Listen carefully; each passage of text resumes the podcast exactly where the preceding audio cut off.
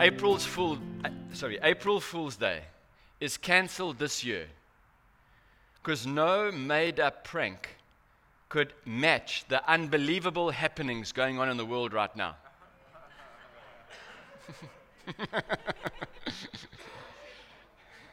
so, so the world, the world has gone wrong. The world has gone wrong. It's always been wrong, but it seems to be getting worse. But and mankind's God-given freedom to choose has ended up exactly how God foresee it working out because he knew the weakness of our humanity, but because God is love, he doesn't control. So he lets us choose. But the wonder is he intercepted us and saved us when he sent Jesus Christ to come and die on that cross, who began this inevitable process of making all things right. And an end of this crazy modern age will come when he returns and absolutely all things are made right and he recreates the heavens and the earth. But we find ourselves in this place at this time. And today I want to continue. It's the last part in the series we have, we've spoken about on being contemplative, on being charismatic, on being just and bringing justice into the world, and on being evangelical. And today's the second part of what it means to be evangelical. What it means to be God's good news people in a crazy world gone wrong. Are we God's good news people in a crazy world gone wrong? Because that's the expectation that God has for us as His church. He expects nothing less than we continue to be good news people to a crazy world. So, some scriptures John 4, verse 28. And I'm going to just step out the way and read it to us. So, the woman, by the way, this is where Jesus meets the woman at the well. She was a Samaritan woman. And he engages her and he says, I've got water for you, not of this world, that if you drink it, it'll truly satisfy. So the woman left her water jar and she went away into town. And she said to the people of her town, Come and see a man who told me all I ever did. Like, this guy's amazing. Can this be the Christ? They went out of the town. They went out of the town and were coming to him. So I want you to get a picture of that. She goes into the town, says to everybody, Come and meet this Jesus. He's incredible. And they all start coming out of the town, moving towards where she says he's at the well. So they all start coming out the town. Meanwhile, the disciples were urging him, saying, Rabbi, eat. But he said to them, I have food to eat that you do not know about. So the disciples said to one another, Has he brought something with him to eat? And Jesus said to them, My food is to do the will of him who sent me and to accomplish his work. He's saying, You're worried about food. I'm worried about something way more important than food. Do you not say, There are yet four months, then comes the harvest? Look, I tell you, lift up your eyes and see, excuse me, that the fields are white for harvest. Now, the natural fields weren't yet white for harvest because there were four months to go. But he says, Lift up your eyes to what? To see all the people coming out of the town to come and meet him, who the Samaritan woman said, Come and meet somebody who is beyond anybody I've ever met. When Jesus speaks of the harvest there, he's not talking about wheat, he's talking about the people coming out of the town to meet him. Already the one who reaps is receiving the wages, sorry, is receiving wages and gathering fruit for eternal life, so that the sower and reaper may rejoice together. For here the saying holds true one sows, another reaps. I sent you to reap that for which you did not labor. Others have labored, and you have entered into their labor. And he says, it doesn't matter who sows and who reaps. What's happening now is God is saving people through me. And I want you to see the salvation of God for people. It's more important than the wheat, it's more important than the food because souls matter to God. It's why Jesus came. Next scripture. Matthew 9:35 to 38. And Jesus went throughout all the cities and villages teaching in their synagogues and proclaiming the gospel of the kingdom and healing every disease and affliction. That's what he does. He brings good news, he heals. When he saw the crowds, notice he's seeing the people again. He had compassion for them because they were harassed and helpless like sheep without a shepherd. Then he said to his disciples, The harvest is plentiful, but the laborers are few. Therefore, pray earnestly to the Lord of the harvest to send out laborers into his harvest. He is the Lord of the earth. He is the Lord of the harvest. The people are God's harvest. Lift up your eyes. Don't say there's four months of the harvest. See, the people are coming everywhere. That's the harvest. He says, I look at them. They're like sheep without a shepherd. You know, the first time Jesus actually speaks about sheep without a shepherd isn't in the context of church. It's not in the context of the synagogue. It's in the context of the cities, the villages, the world. See, God wants us to be like his shepherds, representing him. We under shepherds, he's the chief shepherd. God wants us to be like shepherds guiding people towards the truth. This is where the green pasture is. This is where the living water is. This is where the peace is. Let me tell you a story of my life to explain to you what I mean by me receiving peace in the midst of a storm. We are shepherds to people in the cities and the villages. Jesus had compassion on them. Wants us to see people the way that he does. Then lastly, 2 Corinthians 5 verse 17 to 20. Therefore, if anyone is in Christ, he is a new creation. The old has passed away, behold, the new has come. All this is from God, who through Christ reconciled us to himself and gave us the ministry of reconciliation. Paul doesn't say gave me, he says he gave us, all of the church of Corinth. Those who are just new to the church, those who'd been in the church for two years, doesn't make a difference. He gave us the ministry of reconciliation. That is, Christ, in Christ, God was reconciling the world to himself, not counting their trespasses against them, and entrusting to us the message of reconciliation. Therefore, we are God's ambassadors, or we are ambassadors for Christ. God making his appeal through us. Okay. Can, I just chose three scriptures just to give us a foundation from which to remind us or remind ourselves that we are God's good news people.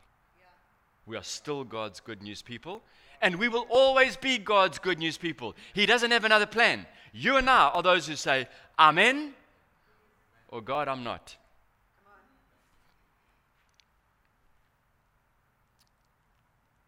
We are as scattered servants. We gather today on a Sunday like this, or we gather in a home and where we are gathered family. That's what we are today. We gathered family. But, friends, the rest of our lives, outside of the hour and a half we spend here, we are scattered servants carrying the message of good news.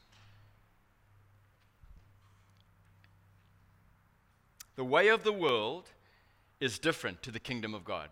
All agree? The way of the world is different. And the way of the world needs to be challenged. And it's up to us, his good news people, to challenge that way. Challenge culture by all means. It's what Jesus did and what we do, but the way in which we do it is critical. We've got to challenge culture. Jesus did. Good news challenges bad news, but the way in which we do it is critical. We do not engage in a worldly way. We do not fight. We're not here to fight with people, friends. Forget about fighting with people. We, we've come to bring love and truth to people to point them towards the chief shepherd. So, in the first one, and I don't want to spend too much time on this, the first part of the series, I spoke about how, how the church got things horribly messed up and how we really, truly messed up when church and state became, they got into bed together. Became a horrible marriage. And the witness of the church to the world was terrible because of that. And secondly, through the Crusades, and through the worldly way of trying to fight back and force people and, and regain territory lost, literally through the worldly way of fighting, the church's witness was disgusting. And then Jesus, he, I mean, he says to, watch me, watch how I did it. Learn from me, my ways. So we're so easily seduced into doing it the worldly way. But for time's sake, I want to talk about a few things here quickly. You've got good news. You know what good news is? Good news is that I, most people know that their lives are a bit messed up, a little bit out of kilter. Uh, yeah, things aren't in a good way. Most people. You say, you know what? We've got good news to say, you know what? All of us, all of us don't have what it takes to live this right life, right with God and right with people. We make mistakes, but God has done something to cover over all our mistakes when He sent His Son Jesus. And He forgives you and doesn't treat you like your sins deserve. He treats you according to His goodness, not your lack of goodness. And that's the gospel of grace. Will, now, if you're a Christian, that's the good news that, we, that you carry. Uh, and if you're a Christian, you've got a testimony of that. but I want to highlight two things that are, are super helpful for us to understand. It is dangerous to fall into the unbiblical belief that the ministry of the gospel is simply preaching sermons. I want you to look at that and I want you to try and understand that. It is dangerous to fall into the unbiblical belief that the ministry of the gospel is simply preaching sermons.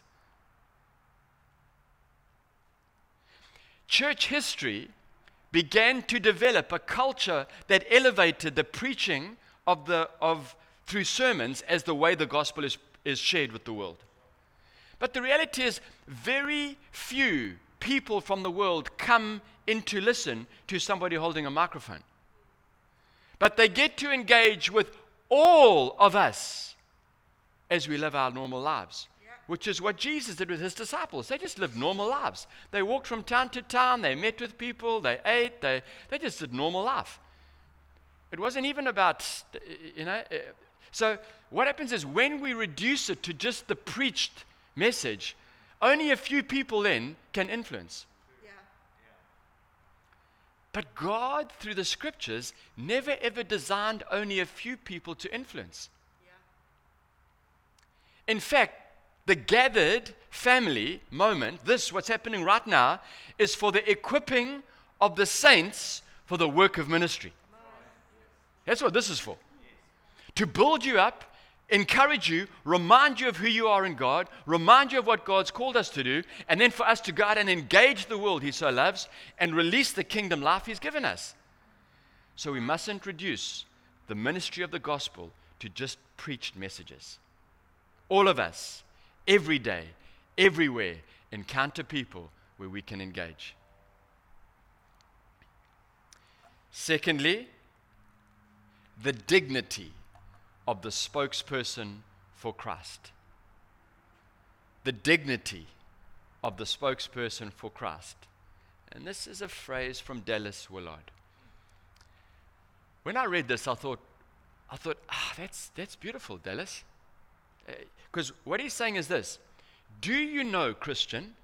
Do you know, Christian? Watching at home, do you know, Christian, that you have knowledge that the world doesn't have.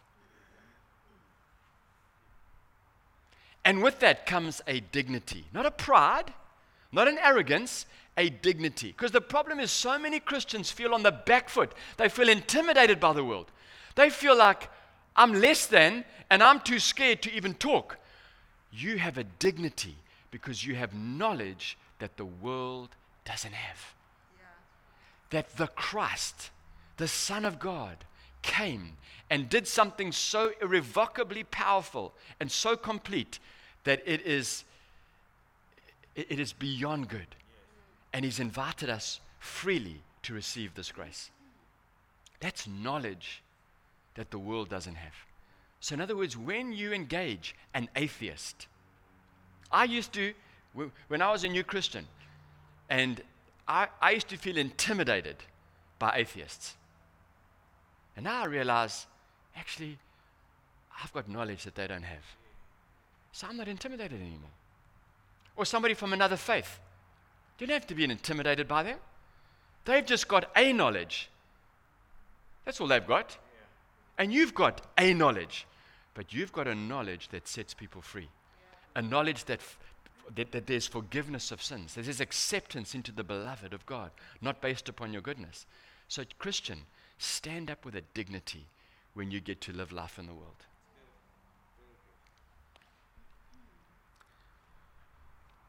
So, I want to go through a few points quickly. Share experiences and stories. You don't have to win an argument. You don't have to give a discourse on the Holy Scriptures. Share experiences. Remember, we spoke about a postmodern, secular world. In some places of the planet, it's a post Christian world, which doesn't mean it's basically a post Christian world, essentially means this. We want, so the Londons and the New Yorks, etc., they say, we want the kingdom, but we don't want the king. We want the good things that the kingdom of God brought, like medicine, modern technology, education. We want all that stuff that the kingdom brought, but we don't want Jesus the king. That's what post Christian means. So we live in that kind of world. That kind of world is not so much anymore based upon logic as it is about experience. People decide things based upon how they feel. That's the world in which we live. So it's not about winning an argument now, it's about sharing your experience and inviting people to listen to your experience. And then let them share theirs. It's about dialogue, not monologue more. Yeah. If somebody wants to interrupt you while you're talking, just say, just, just hold that thought for a moment.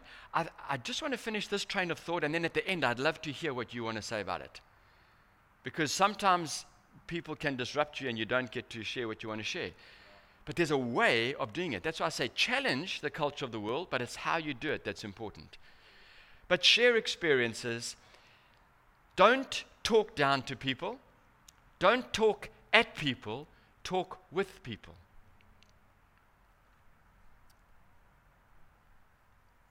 Secondly, I want to say the following be willing to ask questions and be willing to be vulnerable yourself. Don't be afraid of questions. Don't be afraid of them asking you a question. Because a question just means somebody is thinking about something, Some, somebody's exploring something. So I just want to encourage you don't be afraid of questions. Even if you don't know how to answer a question, that's okay. Just say, wow, you know what? I haven't thought of that before. But I'm going to, I'd like to think about that and get back to you. But let me tell you something else. This is what happened to me. And you just, you just dialogue, you just share. Don't be intimidated. There's a dignity about who you are and what you carry as a child of God.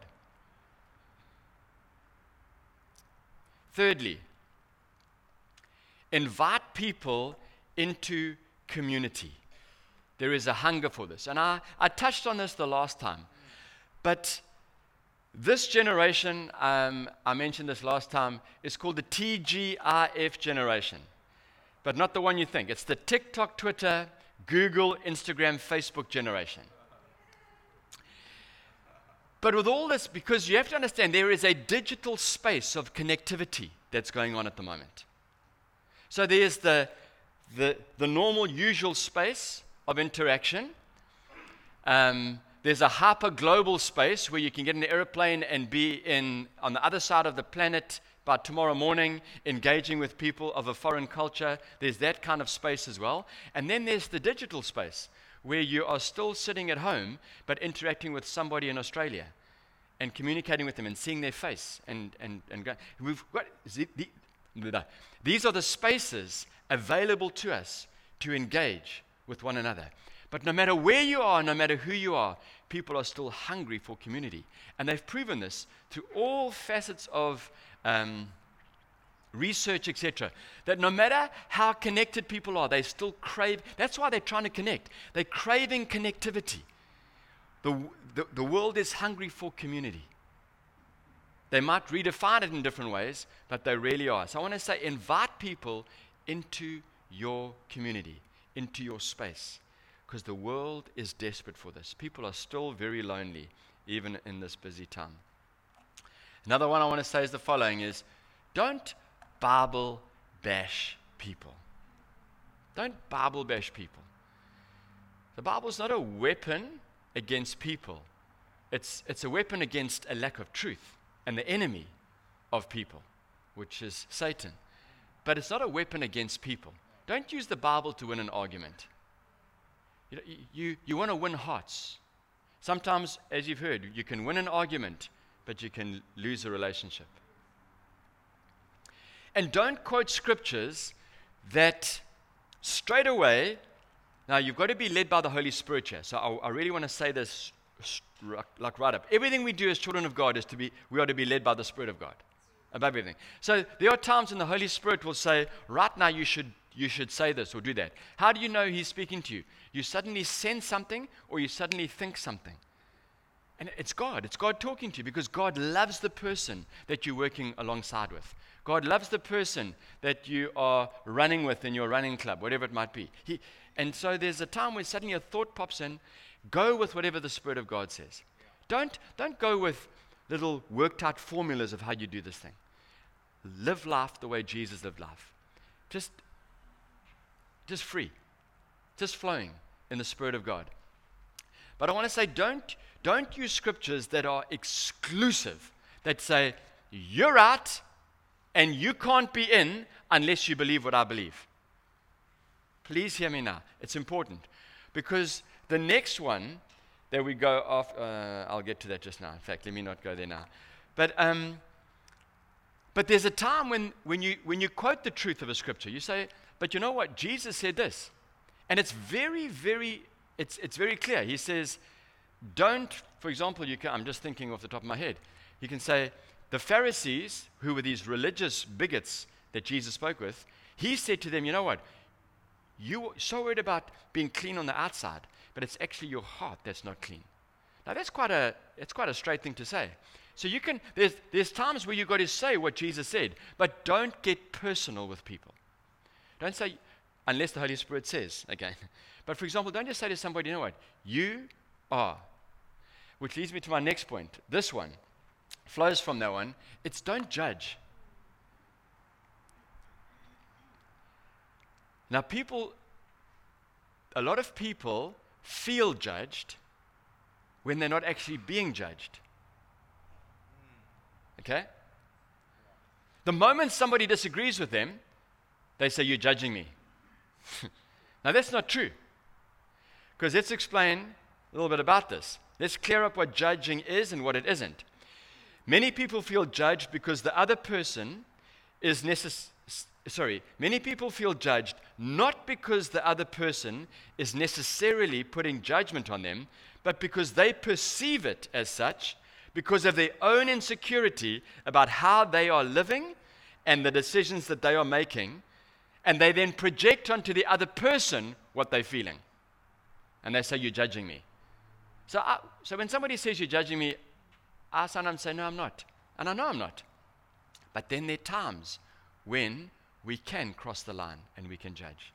And you know when you've judged is when you have personally, when you've got personal and you've put somebody in a box. A judge says, you know what? I've weighed it up and you belong there. When I've done that, I've now judged somebody. And when we're interacting with the world, it's not the personal judgment we're looking for. It's the truth to come in and highlight where they stand. So they start to ask questions of themselves because they've heard what you've said. For time's sake, I must move on. Jesus would point out to people the way that you're doing that isn't working out so well for you, is it? That's not judging. But if you say, you know what, you are the biggest fool because of the decisions you make, that's judging. Just two more. We believe in belonging before believing. I could have said that better, but anyway, I said it like that. What I'm saying is this you are welcome to be a part of our community before you believe what we believe. You can belong before you believe what we believe. In the past, the church got that wrong, and we've preached on this many times before. In the past, they said, You can only belong here if you believe what we believe. And Jesus wasn't like that with people. He said, Whoever wants to come follow me, come. And then he'd talk, and then some would go, oh, I'm not sure I can believe that. And he'd say, Look, if you want to go, you can. But if you want to stay, you can. And then lastly, so in other words, with people who believe differently to you, don't exclude them. Don't say, you're out because you don't believe what I believe. Welcome them into your community. Welcome them into your life, into your home. Talk with that person at work. God wants you to engage with them because the fields are white unto harvest. And then lastly, always, the Bible says, always be willing to give a reason for your faith, for the hope that you have. Always be ready. And that's in 1 Peter 3, verse 15. Always. You, you carry a dignity. You have knowledge that the world doesn't have. You are an anointed, scattered servant. You, we as the church, the church, are the ones who go out into the world where we all get to play in this real game. I, I, it's not a game, but we get to play in, in this game of life. We get to interact with the world. And that's where the world is. The world isn't in here, the world's out there. And God so loves that world. Every one of us, it's everybody, every day, everywhere, wherever we are, we get to bring love and life to our city. That's what I'm alive for. I'm not alive just to to equip the saints for the work of ministry. Because otherwise, gosh, I've got an hour and a half, and an hour and a half, and an hour, and the rest of my life, what's it counting for? No, no, no, no. I'm here to enjoy the world that God has made, serve Him daily, and be a good news person to whoever I meet. When they walk away from us, let them go, they carried good news. Let's stand.